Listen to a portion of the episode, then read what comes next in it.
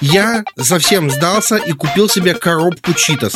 Мой начальник, он сидел в кабинете, и у него кладбище было видно из окна. А еще, наверное, в этом автобусике постоянно толпа народу, потому что все хотят выбраться из Мордора. Тебя поймают без регистрации, и тебя все вообще убьют прямо на месте. Московские полицейские. Я купил тройку, у меня там Амиран Сардаров. Когда ты едешь в Москву, ты думаешь, ну точно все, я буду как Данила Козловский через месяц около Феррари фоткаться. Всем привет, с вами подкаст «Потрачено». Это подкаст о том, как покупать с умом и с удовольствием. И я его ведущий Павел Федоров. Всем приятного прослушивания. Наша сегодняшняя тема – переезд в Москву. По данным опроса, проведенного консалтинговой службой Mediana Great в 40 регионах страны, 81% респондентов считает переезд в Москву, сейчас цитирую, главной миграционной задачей, и причины называют такие – огромные зарплаты, возможность реализации и качественно иной уровень сервиса.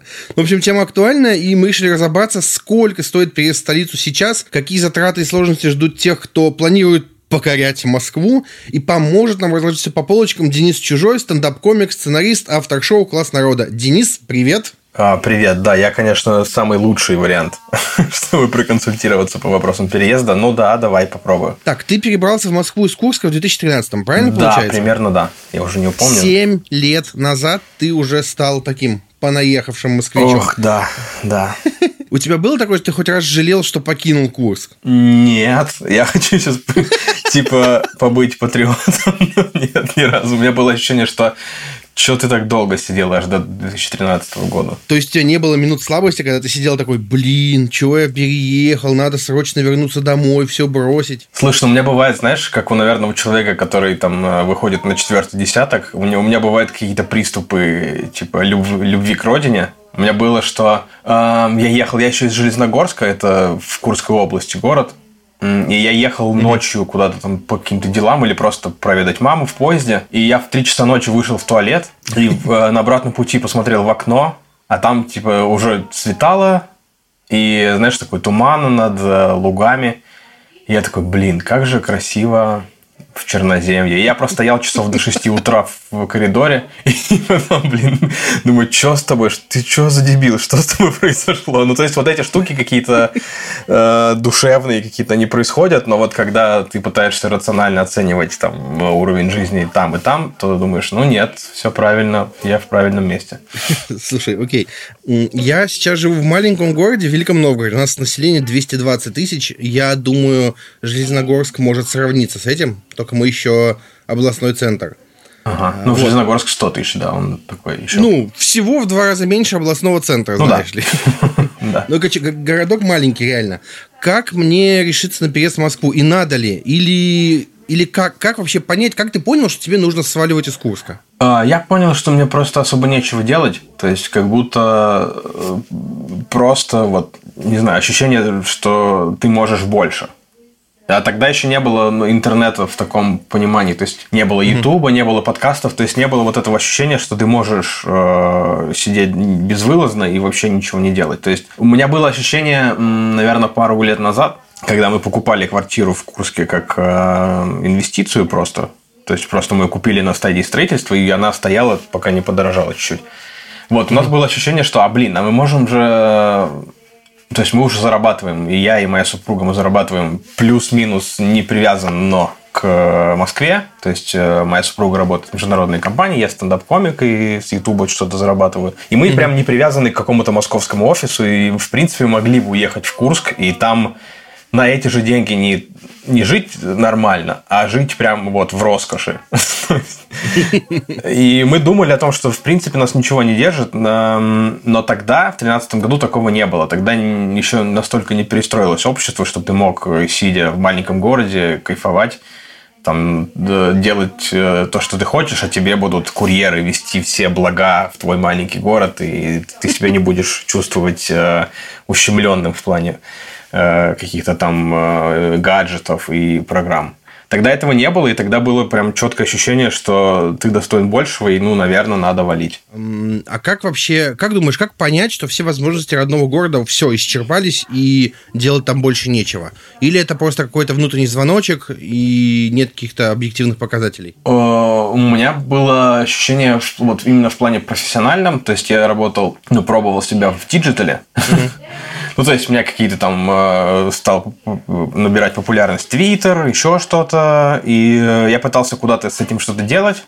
Я работал в веб-студии, наверное, в самой приличной в городе, копирайтером. Но они не, упорно прям не хотели заниматься SMM. И тут появилась mm-hmm. еще одна, типа, подразделение московской компании Digital, Digital чего-то там. Вот. И я перешел к ним, mm-hmm. когда оказалось, что там ты работаешь как человек третьего сорта, на тебя московский офис скидывает всю мразотную работу и за очень маленькие деньги. Я оттуда ушел, и оказалось, что все. Диджитал в Курске кончился на тот момент. И то есть, ну, то есть куда-то в третью компанию ты уже не перейдешь. И то есть я сел и так... Я еще, слава богу, я работал, я вел Твиттер МДК, и я какое-то время просто вел Твиттер МДК, э, сидя дома. То есть э, моя супруга работала на настоящей работе, она там прям волновалась за результат. Настоящая работа, как это звучит сейчас. Да, и она приходила домой, а я сижу, я, ну, я не одевался еще с утра. Но я заработал больше денег, чем она, но прям я себя чувствовал очень плохо в плане того, что я никого не видел, я шутил шутки МДК, ну, то есть, типа, да, уровня я, МДК. Я понимаю, что это было. В стилистике МДК, тональности МДК. И как-то мы прям оба чувствовали, что и она, и я в тупике, и надо что-то менять. И, в общем, стали искать варианты, как э, переехать. А, а как получилось? Ты в итоге получил какой-то офер и переехал? Или вы просто собрали чемоданы, взяли два билета, котомочку, кота и покоротили? Я это сделал немножко обманом, потому что я тогда э, писал э, статьи для журнала «Максим». Угу. Э, ну, статьи, шутки, что-то прям какой-то... Э, легкий контент. Вот, и я им намекал постоянно, что я бы, конечно, был не против в штат войти и быть в московской редакции. И мне говорили, ну, да, да, когда-нибудь мы обсудим это с тобой. Ну, то есть, я прям чувствовал, что не обсудим. Вот, и я не помню, как мне пришла мысль в голову, но я опубликовал в Фейсбуке статус, типа, посоветуйте квартиру в Москве недалеко от метро. Ну, то есть, у меня не было ни оффера, ни какого-то конкретного плана. Я просто написал в э, пост в Фейсбуке такой. Мне стали там советовать, вот оранжевая ветка вверх, круто, вот это, тут парк. И я прям, о, спасибо, да, я рассмотрю ваши варианты. И мне где-то через день позвонил да, главный редактор Максим и говорит, а что ты зачем этот пост опубликовал? Я говорю, да, мне тут позвали сценаристом на проект. И он такой, ага, окей. И он мне через два часа перезванивает, говорит, ну приезжай к нам тогда, что, какой, какой тебе проект? Я говорю, окей. И все, и мы там э, после новогодних праздников приехали, заселились в квартиру. Я стал работать в журнале. А, слушай, есть такая шутка. Говорят, что в Москве успеха добиваются те, кто приехал с пустыми карманами.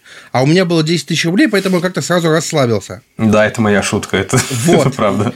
Спасибо редакторам, что подставили меня.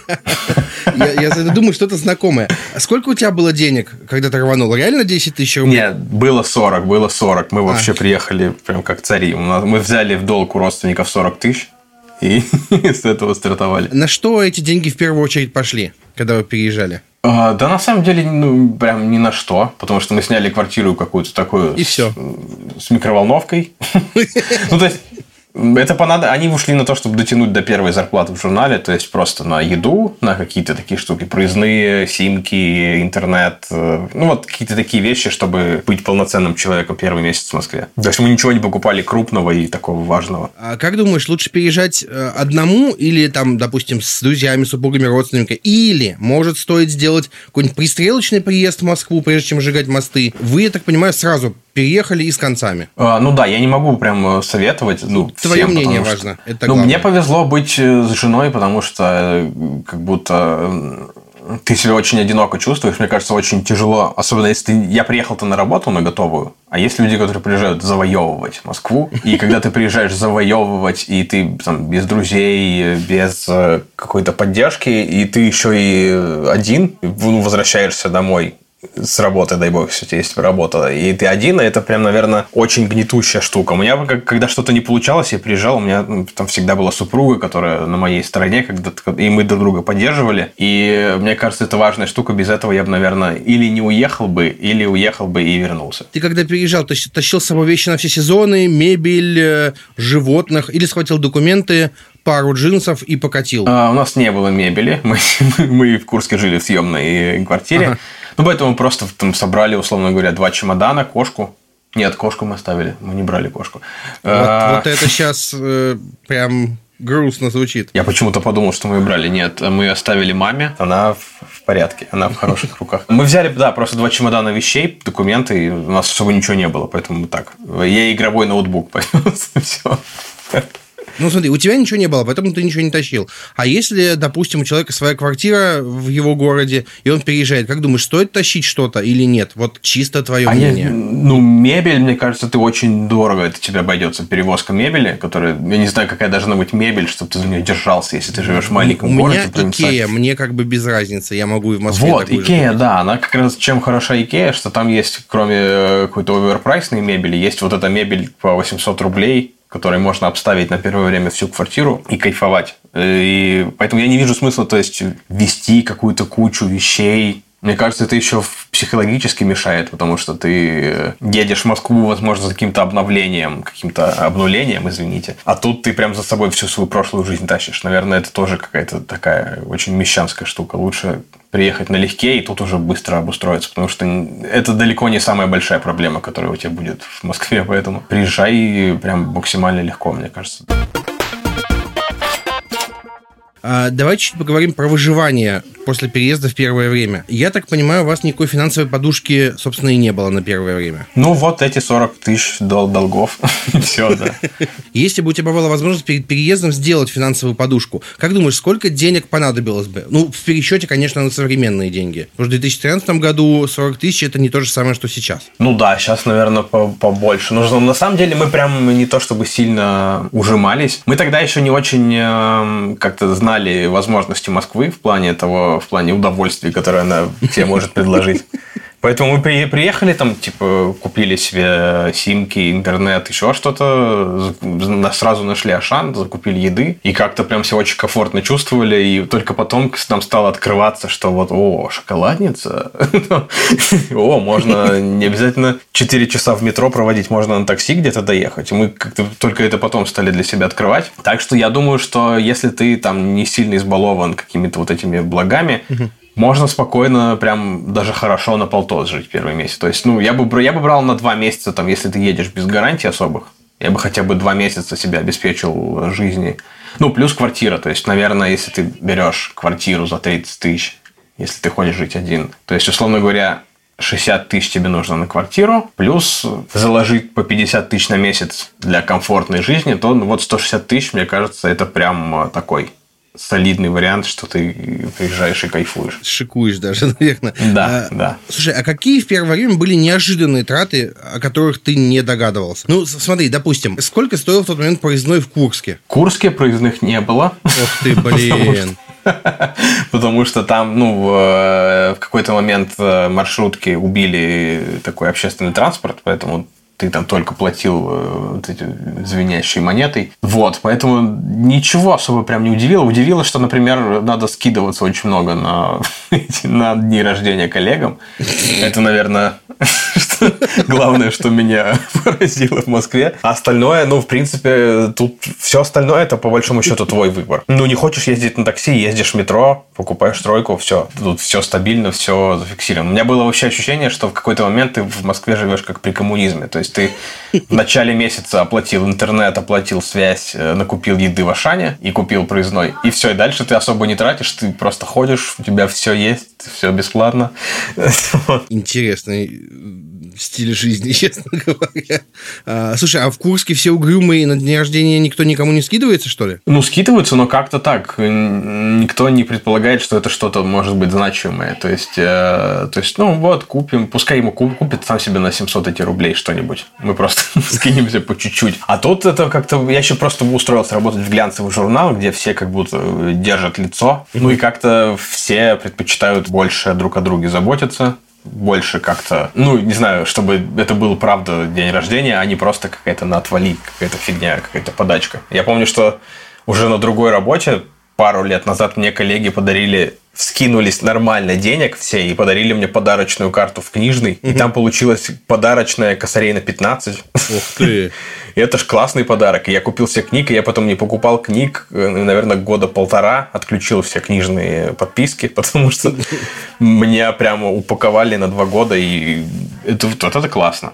Я к этому тогда не был готов, а сейчас это, мне кажется, вполне себе хорошая традиция. А, слушай, вот смотри, допустим, ты приехал, все, освоился. Как понять, сколько тебе денег нужно для нормальной жизни в большом городе? Чтобы без шика, но и не впроголодь. Чтобы хватило на еду, одежду, там, ходить куда-нибудь с приятелями в бар, в кино. Вот все такое. А так, мне кажется, ну, это очень индивидуальная штука. Нужно просто, мне кажется, попробовать самому пожить, что тебе нужно из этого. И, например, если у тебя есть приложение какое-нибудь, типа Zen Money, в котором ты фиксируешь, а потом смотришь, сколько ты угу. потратил, и потом такой, а, ну вот столько мне нужно, и значит, я буду столько откладывать или там столько зарабатывать, стараться. То есть это... Я просто не очень такой прихотливый человек в этом плане, что я могу, например, э, ну, закрытый бар, и ладно, я не пойду в бары. То есть у меня нет такого, что я сейчас прям хочу в бар. Нет, так нет, ладно. Я очень э, спокойно, как сказать, меняю стиль жизни. То есть я когда работал в журнале, я хорошо получал, я хорошо жил. Когда наступил кризис, я остался без работы, я спокойно ужался до каких-то минимальных трат и не переживал особо из-за этого. Давай делиться лайфхаками. Есть ли какие-то, допустим, специальные, ну, есть ли какие-нибудь классные приложения, которые надо скачать, чтобы в Москве было комфортно? Какие-нибудь карты, которые надо купить? Например, там, в Ашане есть скидочные карты? Ты про Ашан просто постоянно говоришь. А, ну, Ашан просто это, правда, э, хороший вариант. По-моему, есть. Я не пользуюсь скидочными картами Ашана, потому что это и так достаточно да недорого. Да ты буржуй, хочу сказать. Ну, у меня есть кэшбэк на всех моих этих картах. Э, я, я никак это не контролирую, но он есть. Он мне иногда какие-то присылает деньги. Я такой, о, спасибо. Вот, ну, э, Наверное, Zen Money хорошая штука. Это правда, она очень помогает э, как-то себя сдержать в какие-то моменты, когда ты охреневаешь. Есть, э, я забыл, было приложение для ходьбы в кино по подписке. Я забыл, как оно называется, потому что удалил зачем-то. Ну, как зачем? Сейчас кино не работает, как бы... Да, наверное, наверное. Ну, то есть, вот какие-то такие штуки, которые просто чуть-чуть сокращают траты. Я не могу сказать, что есть что-то, что тебя может прям э, сильно сократить. Очень полезна тройка, потому что она полезна. Она, она, наверное, сейчас только тройка осталась. Раньше просто были разовые билеты. Угу. И э, они почему-то как-то их было проще быстрее купить, чем тройку, которую Не, разовые билеты, по-моему, сейчас еще есть. Я покупал недавно. Ну, наверное. В общем, короче, очень велик соблазн покупать эти разовые билеты, потому что они сильно быстрее ты их покупаешь и как-то меньше стоишь в очереди адской. Особенно я живу сейчас пока на Домодедовской, и тут рядом э, аэропорт, и куча людей, которые только прилетели, они стоят в гигантской очереди к кассе за проездными. И ты такой, да блин, да ну нафиг. Ты идешь к автомату к автоматическому, покупаешь разовый билет, и это оказывается сильно дороже, чем покупать тройку и ее да. пополнять там через интернет. Соответственно, лучше нужно иметь э, приложение Мост Метро, которая как Яндекс Метро, только гораздо хуже. Работает в 20 раз дольше, но через него удобно пополнять карту. Вот это хорошо, надо пополнить. Да. Вдруг когда-нибудь еще будут в этом городе.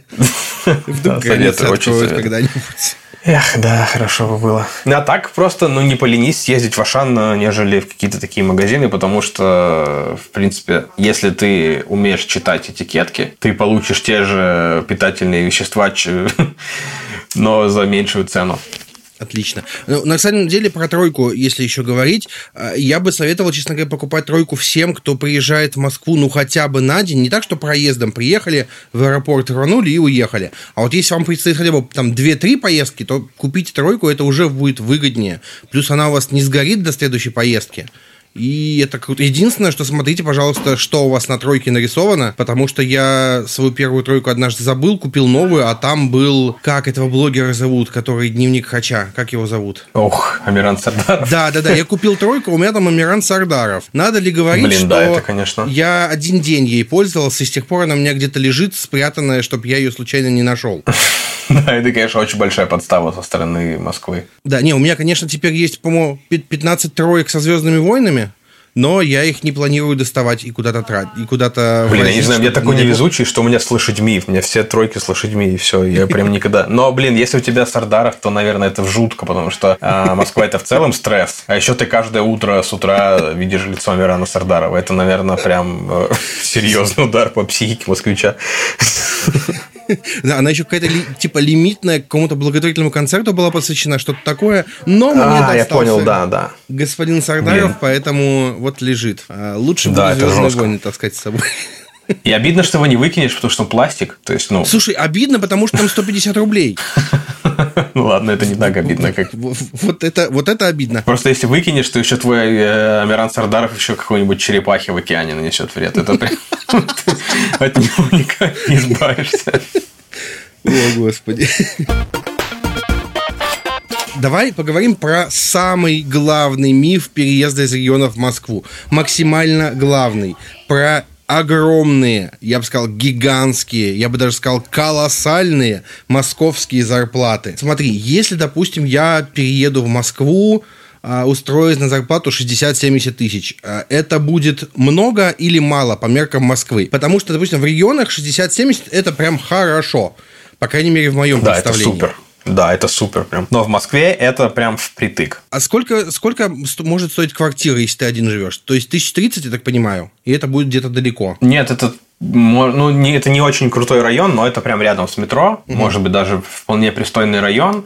Небольшая скромная однушка. Это вот это 30 тысяч, наверное. Меньше можно найти, но далеко от метро, что я бы не советовал, если ты переезжаешь в Москву, я бы не советовал на это идти, потому что это очень сильно сосет из тебя силы. Потому что я в какой-то момент я работал в агентстве, которое почему-то себе ради дешевизны сняло офис в каком-то бизнес-центре, который, короче, надо ехать от метро Кунцевская на автобусе. Долго ехать? Да, минут 20 нужно ехать на автобусе от метро, а Кунцевская тоже не самая центральная станция. И там, ну, то есть, прям э, мой начальник, он сидел в кабинете, и у него кладбище было видно из окна. То есть, прям это сильно далеко.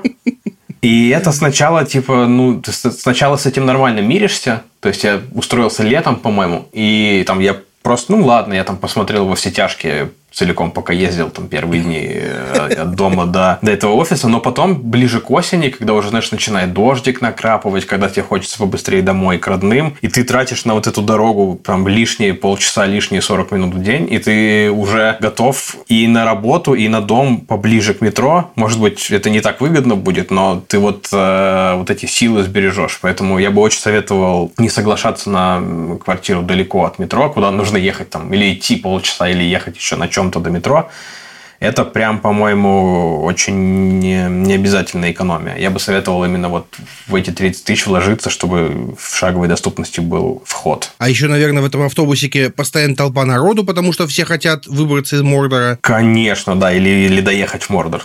да, поэтому, ну, это, это прям большая нагрузка и на здоровье, и на мозг, поэтому если этого можно избежать, лучше избежать. Как думаешь, какую зарплату в Москве можно считать прям вот хороший. Хороший, ну, я не знаю. Не, не, не шикарный, а хороший именно, вот такой, типа, хороший вариант. Вот тебе предложили работу, ты говоришь, хорошая зарплата.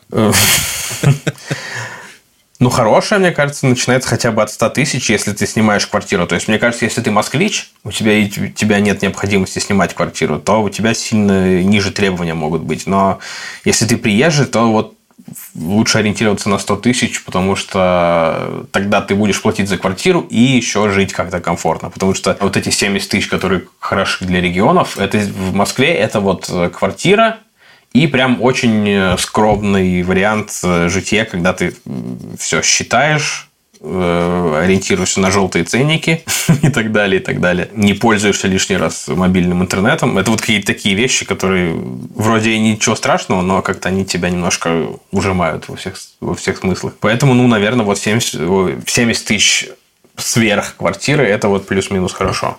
Ты так говоришь, будто желтые ценники это что-то плохое. Мне сейчас прям обидно стало. Не, ну в смысле только желтые ценники. А. Я имею в виду, когда, когда вот ты там я не буду покупать молоко, потому что сегодня нет желтых ценников, и это вот э, немножко печально. Э, у меня просто половина продуктовой корзины – это то, что я нахватал, потому что скидка! Скидка же! Мне это срочно, блин, надо. Ну ладно. Но вот это такие, это тоже, это, возможно, привычка просто. Давай еще чуть-чуть про аренду жилья поговорим. Ну, то есть мы говорим, что условная однушка может стоить 1030. А сколько может стоить жилье получше, когда, допустим, вот ты приехал с женой, вот, допустим, вы пожили в какой-нибудь однушке и захотели как-то пороскошнее, ну, не пороскошнее, получше жить. Роскошнее прям не то слово тут. А сколько может тогда квартира стоить? Ну, вот мы смотрели двушки. Они вот в районе хорошие двушки, там 50-60 тысяч это уже стоит. Это двушка в чуть более хорошем районе, тоже рядом с метро, с чуть более хорошим ремонтом и так далее, это вот уже 50-60 тысяч. Но и тут, опять же, э, бесконечность предел. Есть варианты вообще какие-то космические, там уже зависит от тебя, от самого. Но в какой-то момент тоже уже, наверное, разумнее ипотеку взять в какой-то момент, потому что, возможно, у тебя платеж по ипотеке будет такой же, угу. Только квартира, в конце концов, останется за тобой, а не за пенсионеркой, у которой ты снял. А ты так и поступил, я так понимаю? Ну, мы вот где-то близки к этому, да. Слушай, ты говоришь регулярно, что недалеко от метро. А недалеко это как недалеко? Ну, вот сейчас 4 минуты. 4 минуты пешком. Ты выходишь, да, проходишь три подъезда, и все, и ты в метро. Ага, интересно. А далеко это, типа, минут 10-15 уже? Ну, это еще сносно. Ну, просто есть, э, есть, люди, есть люди, которые ездят там на автобусе. Есть люди, которые сейчас, слава богу, или не слава богу, кстати, распространились всякие электроскутеры, вот эти угу. моноколеса. Сейчас вот можно увидеть какого-то безумного 40-летнего мужчину, который на колесе просто откуда-то очень издалека несется просто к метро. И, ну, наверное, эти люди сильно э, сэкономили или там как-то спасли свою жизнь тем, что они... И купили, купили. моноколесо. Да, возможно, это чуть-чуть э, твою психику бережет в плане того, что ты уже не чувствуешь себя настолько ущербно, живя там в э, пол, получасе от метро. Окей, разобрались, что лучше жить поближе метро. Давай дальше разбираться. Как подобрать оптимальный район? То есть, стоит ли стремиться жить прямо вот в центре, внутри кольца? Или где-то в пределах э, пары станций от кольца? Или в конце ветки тоже норм? Вот что думаешь? А, ну, если есть возможность жить внутри кольца, это, конечно, кайф. Но это большие затраты. В принципе, норм э, плюс-минус везде. То есть угу. я не могу сказать, что есть какие-то прям районы Москвы, где прям все кошмар и там э, крыс едят. Ну, то есть они, сейчас, в последние годы, вся Москва плюс-минус нормальная. Но просто, э, опять же, зависит от твоей работы. То есть, мне бы как стендап-комику было бы клево жить ближе к центру, потому что весь э, комедийный движ, он там. И э, иногда бывает, что ты сидишь дома, приходит в чат э, сообщение, типа, есть вариант выступить вот там-то, но вот нужно приехать прям скоро. А ты живешь на конце ветки, и ты такой, да, я даже не буду пытаться. А если бы ты жил ближе, то подорвался и приехал, и выступил, и клево. Вот, поэтому тут зависит от твоих требований. Э, опять же скажу, что нет сейчас таких районов, где прям совсем невыносимо жить, кроме Люблино. Вот, поэтому, в принципе, жить нормально везде. Это зависит от твоих пожеланий, там, условно говоря, в центре, там, ближе развлечения, ближе кино, ближе красивые места. Если это тебе важно, то, наверное, имеет смысл э, подналечь на работу, чтобы купить или там снять квартиру там. А какие были бюрократические процедуры, когда ты переехал? То есть регистрация, приписка к поликлинике, я не знаю. А регистрации нет. Я, я очень боялся этого. Я очень боялся, потому что это как-то вот как-то было зафиксировано в нашем сознании, там даже какими-то КВНом, какими-то такими штуками, что вот тебя поймают без регистрации, и тебя все вообще убьют прямо на месте московские полицейские. Оказалось чуть с этим проще, потому что там э, угу. пару раз меня останавливали, смотрели, что нет, и говорили ай-яй-яй. Все. Ну и как-то ни разу это ни во что не вылилось. Прикрепление к поликлинике есть такая штука. Тоже не то, чтобы сильно как-то это проблемно. Ну, то есть, просто э, на тебя смотрят недовольно, потому что ты приехал, ты не прописан ни в какой квартире в районе и ты увеличиваешь нагрузку на здравоохранение. Но я так понимаю, что они ничего с этим не могут сделать, поэтому они на тебя смотрят из-под лобья, принимают твое заявление, и через, там, через неделю ты можешь приходить лечиться. Наверное, все из бюрократии. А, а есть ли что-то еще подобное? Я даже не знаю, я сейчас пытаюсь вспомнить, как еще контактировал с э, государством. Да нет, наверное, все. Я хотел ИП открыть в Москве, но у меня не получилось, поэтому я поехал в Курск откры- открывать. Ну а да, так, потому что у тебя прописки нет, это логично, да, к сожалению. Все, остальное, остальное вроде нормально все. А вот, кстати, ты говоришь ИП открыть в Курске, а тебе какие-то документы из налоговой тоже в Курск приходят сейчас? Да, они приходят моей маме, она мне их там пересылает, если нужно. Это Вот э, у меня офис дома. Да, у всех ИПшников офис дома. Это вообще нормальная ситуация. Вообще, кажется, будто Эльба может решить твои проблемы. Там выпускаешь электронную подпись, и тебе все приходит в электронном виде. А может быть и нет. Просто на меня налоговая жалуется раз в год, что я им что-то не то сдал. Я звоню, и они такие, все, норм, не ссы. Ну, а мне, у меня просто есть э, э, друг, э, который владеет бухгалтерской компанией, Ага. и он мне просто как э, раз в год, как умственно отсталому, присылает письмо, типа, вот этот файл распечатай и наклей на конверт. А вот в этом файле распишись и положи его в конверт. И вот это отправь. И скажи на почте, типа, тетенька, мне нужно отправить с описью. Заплати им 200 рублей, и все, ты заплатил налоги.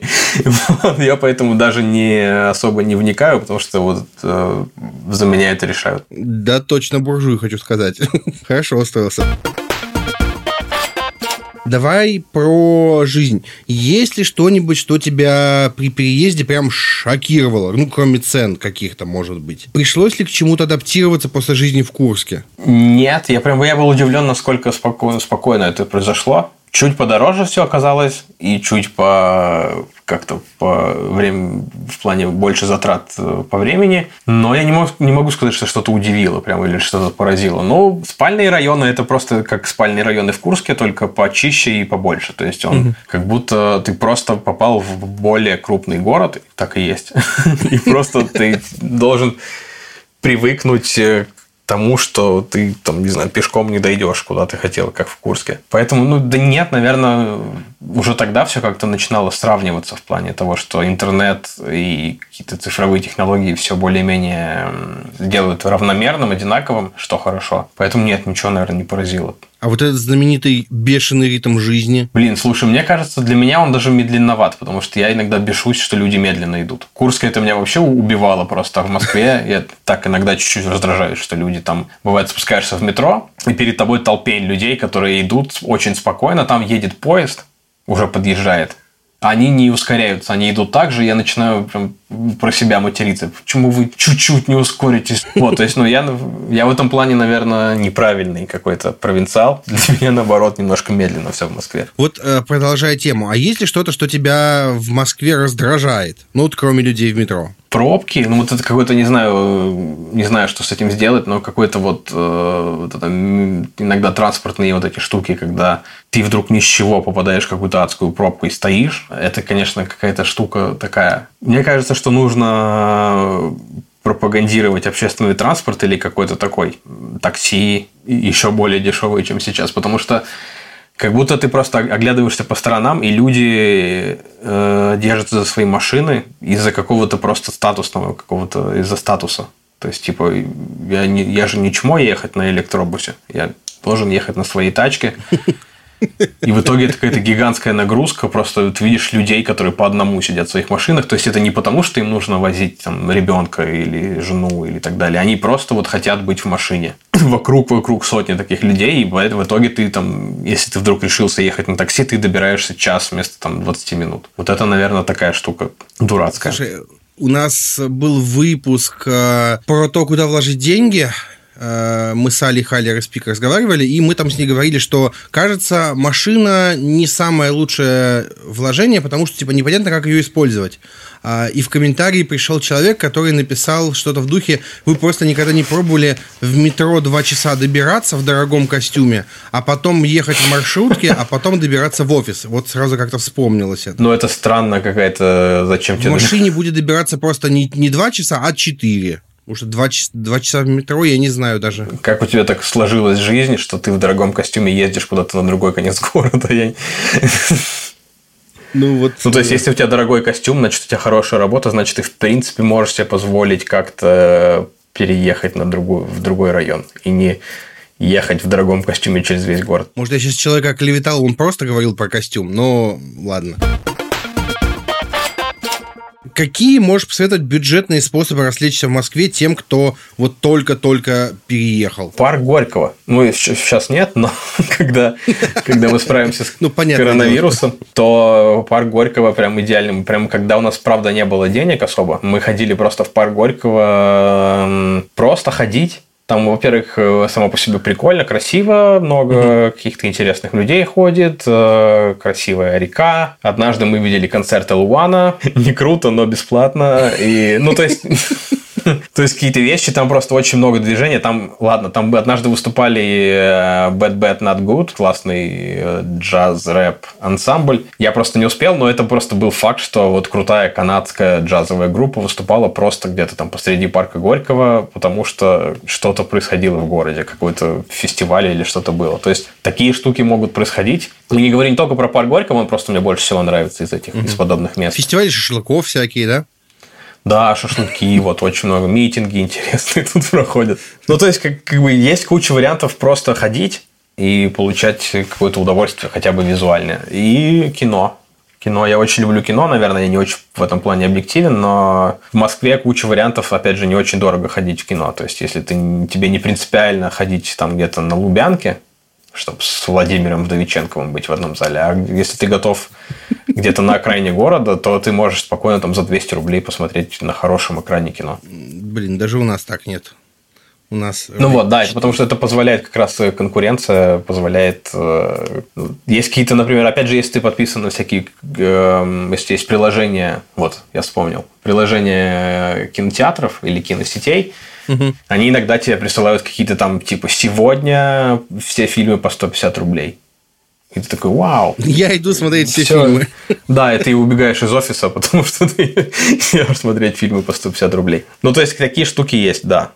Как раз за счет того, что этого дохрена, и людям приходится конкурировать. То есть, э, в регионах э, какая-нибудь сеть может охренеть и не снижать цены годами. А тут так не выйдет. Мы пытались в прошлом году э, сходить с нашим издателем Алексеем Пономарем в кино, посмотреть «Мстителей», второй раз, по-моему, или первый, я уже не помню. И мы как нашли какой-то сеанс за полторы тысячи рублей, и так и не поняли, в чем суть. И это был единственный сеанс, и до него надо было ехать довольно далеко, хотя у нас офис был э, в центре на Боровицкой, и что-то как-то непонятно. Так что это просто. Но это надо знать история. места, надо знать места и ну просто знать кинотеатры, которые там, не знаю, я, я представляю, про какой вы кинотеатр говорите. Они есть, там есть, короче, какой-то кинотеатр, который где-то около Госдумы территориально. Я это для себя связал. Я, то есть, я не, у меня нет никаких подтверждений, но он прям находится около Госдумы, и там реально от полутора тысяч билеты. И у меня есть предположение, что в тот день, когда принимают какой-то идиотский закон, ощущение, что все просто на мстителях в этот момент, и поэтому происходит всякая фигня ты, получается, переезжал в Москву ради возможностей. А что тебе Москва в итоге дала? Известность, деньги, вот эти самые возможности, может быть, что-то еще? Э, ничего из вышеперечисленного. Э, ну, мне в моей профессии стендапа, ну, это очень важно, потому что город-миллионник тебе дает возможность выступать перед разными людьми, то есть, условно говоря, в городе на 100, 200, 300 тысяч, это плюс-минус одни и те же люди, и ты там не можешь одни и те же шутки проверять. Тебе нужно постоянно писать новые, и это не совсем э, правильно. Вот в Москве ты можешь это делать, одну и ту же шутку показывать неделю, и у тебя не, не кончатся люди, пока ты не доведешь до нормального состояния. Угу. Вот. Тут, э, к счастью или не к несчастью, все индустрии творческие сосредоточены, поэтому иногда тебе нужно физически присутствовать на каких-то собраниях, знакомиться с какими-то людьми. И далеко не все, к сожалению, из них э, готовы там с тобой по скайпу созвониться или по телефону. Многим нужно вот, знакомиться лично. Или если ты хочешь работать на телевидении, как я работал, то, опять же, хорошее телевидение, плюс-минус хорошее, оно только в Москве. Поэтому mm. приходится ехать сюда. Ну, то есть, это просто потому, что здесь все расположено. То есть э, у нас это все немножко перекошено в сторону Москвы. В той же Америке, например, это хотя бы два э, полюса есть. То есть это Нью-Йорк и Лос-Анджелес. Это уже, наверное, как-то дает людям какой-то выбор, куда поехать. В России пока может быть Питер когда-нибудь еще сильнее стрельнет. Он пока в блогерах силен. Может быть, он еще и как-то станет киношным и телевизионным городом. Но пока только Москва, и, к сожалению, приходится всем творческим переться сюда. Слушай, ну, зря ты, кажется, говоришь, что тебе ничего это не дало, потому что... Ну, я так, это, то есть, как бы, ты всегда едешь за какой-то такой сияющей мечтой,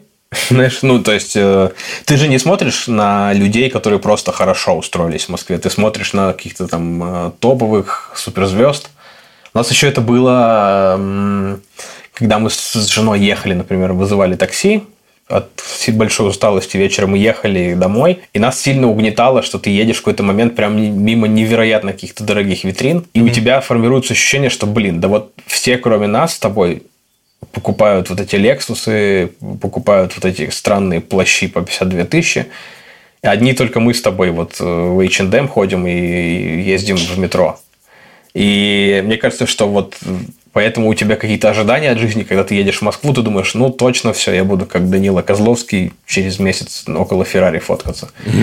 Потом просто получается, что ты живешь нормально. Неплохо, просто хорошо. И ты, с одной стороны, не можешь сказать, что ты прям приехал и разорвал Москву, с другой стороны, mm-hmm. тебе особо не на что жаловаться, ты в порядке. Поэтому я так и говорю, что, ну, типа, не, не стал супер богатым, не стал супер известным, но мне кайф. А, очень странный вопрос, навеянный твоим ответом. А ты после переезда в Москву хоть раз приезжал на вечер с этих выпускников? А. Нет, иногда, э, иногда думаешь, что как вот сейчас пытаешься себя соотнести э, свой успех или неуспех с тем, как как будут выглядеть другие, но я просто, я просто не вижу смысла в этом. Мне не очень нравилось в школе и тогда, поэтому и зачем это еще раз переживать. Но если я, например, супер прям взорвется моя карьера стендапа или э, киносценариста, я сто пудов поеду. Слушай, ну мне кажется, тебе уже есть чем похвастаться. Был, был в телеке, работаешь сценаристом. Кажется, это уже звучит лучше, чем половина одноклассников. Но хочется еще лучше, чтобы прям был контраст прям такой визуальный, чтобы мне даже ничего не надо было говорить, чтобы я молча зашел, сел, и все такие, вау, окей, наша жизнь разрушена. Я хочу, я прям хочу раздавить их одним видом, поэтому я еще пока потерплю. Ты в Москве уже 7 лет. А, как думаешь, если бы ты тогда не уехал из Курска, что бы в твоей жизни пошло по-другому? Ух, блин, мне кажется, что было бы как-то... Ладно, было бы нормально, но немножко так, печально, потому что мне кажется, что я, наверное, только про курс буду говорить, но вот угу. там есть такое прям э, некая апатия. То есть э, какая-то от того, что даже если ты супер крутой, если ты круто стараешься, все равно это тебе непропорциональный результат даст. То есть э, я знаю классных людей, очень талантливых из Курска, которые по каким-то причинам не уезжают, они делают, они занимаются чем хотят, там, дизайном, они пишут тексты, делают сайты, еще что-то. Они классные, супер талантливые, но это им не дает какой-то соизмеримый уровень жизни, соизмеримая удовлетворенность какую-то. Они типа, ну да, классно, я делаю, что хочу, но вот как-то это не, в итоге не приводит к прям какому-то невероятному успеху. И поэтому ну, как-то я думаю, что я бы был в таком же состоянии, если бы я остался в Курске, то есть я бы сто пудов бы придумал, как заниматься тем, чем хочу, но не был бы так э, доволен этим. Правильно я понимаю, что финальная твоя рекомендация, есть хотите переезжать, переезжайте. Мне кажется, что сейчас как раз ну, немножко вот, э, вот эта необходимость спала, потому что часто больше зависит от того, что ты именно делаешь. То есть, если mm-hmm. ты блогер, который может, э, которому не обязательно быть э, там, там же, где Саша Петров, то, мне кажется, можно не переезжать. Если ты э, монтируешь видео, э, и ты в этом хорош, но тебе не прям хочется жить в Москве, то ты можешь найти себе клиентуру. И есть люди, которым нужно монтировать видео за небольшие деньги, и они, наоборот, с большей охотой наймут кого-то из регионов, потому что там люди часто не менее крутые, часто более ответственные, еще за это берут меньше денег. Поэтому сейчас как будто это менее остро стоит. Ну, а если ты стендап-комик, если ты хочешь работать в кино и на телевидении и физически присутствовать, то, конечно, надо. А ты не планируешь какой-нибудь второй переезд, например, куда-нибудь за границу? А, ну, это так, это как несбыточная мечта просто. Иногда примеряешь на себя это, но без пока конкретики. Нужно, мне кажется, просто быть настолько крутым, нужно быть вот э, как, как когда я жил в Курске, когда я вырос до такого уровня, что меня не осталось куда себя девать в Курске, и поэтому я переехал в Москву. Такого же нужно достичь в Москве, а я пока не чувствую, что я даже на полпути к этому. Поэтому я просто так смотрю иногда, как выдают визы, но пока так, ради интереса больше. Э, в рубрике покупочки мы с гостем советуем что-нибудь, что мы покупали и что можно купить вам. Может, что-то бесполезное, как я сейчас. Итак, моя сила воли кончилась, совершенно кончилась. И кроме того, что я купил себе 50 литров лимонада э, и, почти, и выпил почти все, э, не один с женой, к счастью, я совсем сдался и купил себе коробку Читас. Натурально Вау. коробку, там 24 пачки. Вот, если вы хотите деградировать, купите тоже. Ссылка будет в описании, но если поищите, там можно найти и просто чипсы, и вообще любой, любую ужасную еду. А, не то, чтобы я был человеком, который такой, ах, чуть-чуть испорчу фигуру. А, нет, я скорее прям угроблю ее совсем, но а, я доволен собой в этом плане. Мне жить стало легче. У меня есть коробка Читас. Я периодически на нее посмотрю и радуюсь жизни. Вот. Твоя очередь. Так, ну у меня два варианта. У меня такие более э, вдохновляющие. Так, ну у меня первая покупка, э, которая для меня всегда была неочевидна, но которая всегда э, оправдывала себя, это Малискин, потому что это типа, если кто-то не знает, это супер переоцененные блокноты. И они, они стоят в Москве э, от 2000, что-то такое. То есть, и каждый раз, когда я там в каком-нибудь э, канцелярском магазине их трогаю, во мне просто мой вот внутренний курянин, он кричит просто, он кричит от боли, когда он видит ценник. Но э, это классные, прям реально классные блокноты. Я не знаю, есть, можно ли найти за аналогичные за меньшие деньги, я не, не находил. Это прям очень классные блокноты в плане качества бумаги, в плане качества самого вот э, сборки. Он там не, через полгода не разваливается, когда ты им пользуешься активно. И э, для человека пишущего, как там для стендап-комика, например, мне, э, мне очень тяжело начать писать, потому что всегда какой-то страх, лень, еще что-то. И я где-то вычитал, что нужно делать э, все, чтобы максимально, чтобы сделать вот э, начало э, процесса приятным. И поэтому я купил себе вот классный блокнот, чтобы было приятно вот, тянуть за веревочку, чтобы он открылся, писать на хорошей бумаге, и ты потом втягиваешься, начинаешь делать настоя... по-настоящему полезные вещи.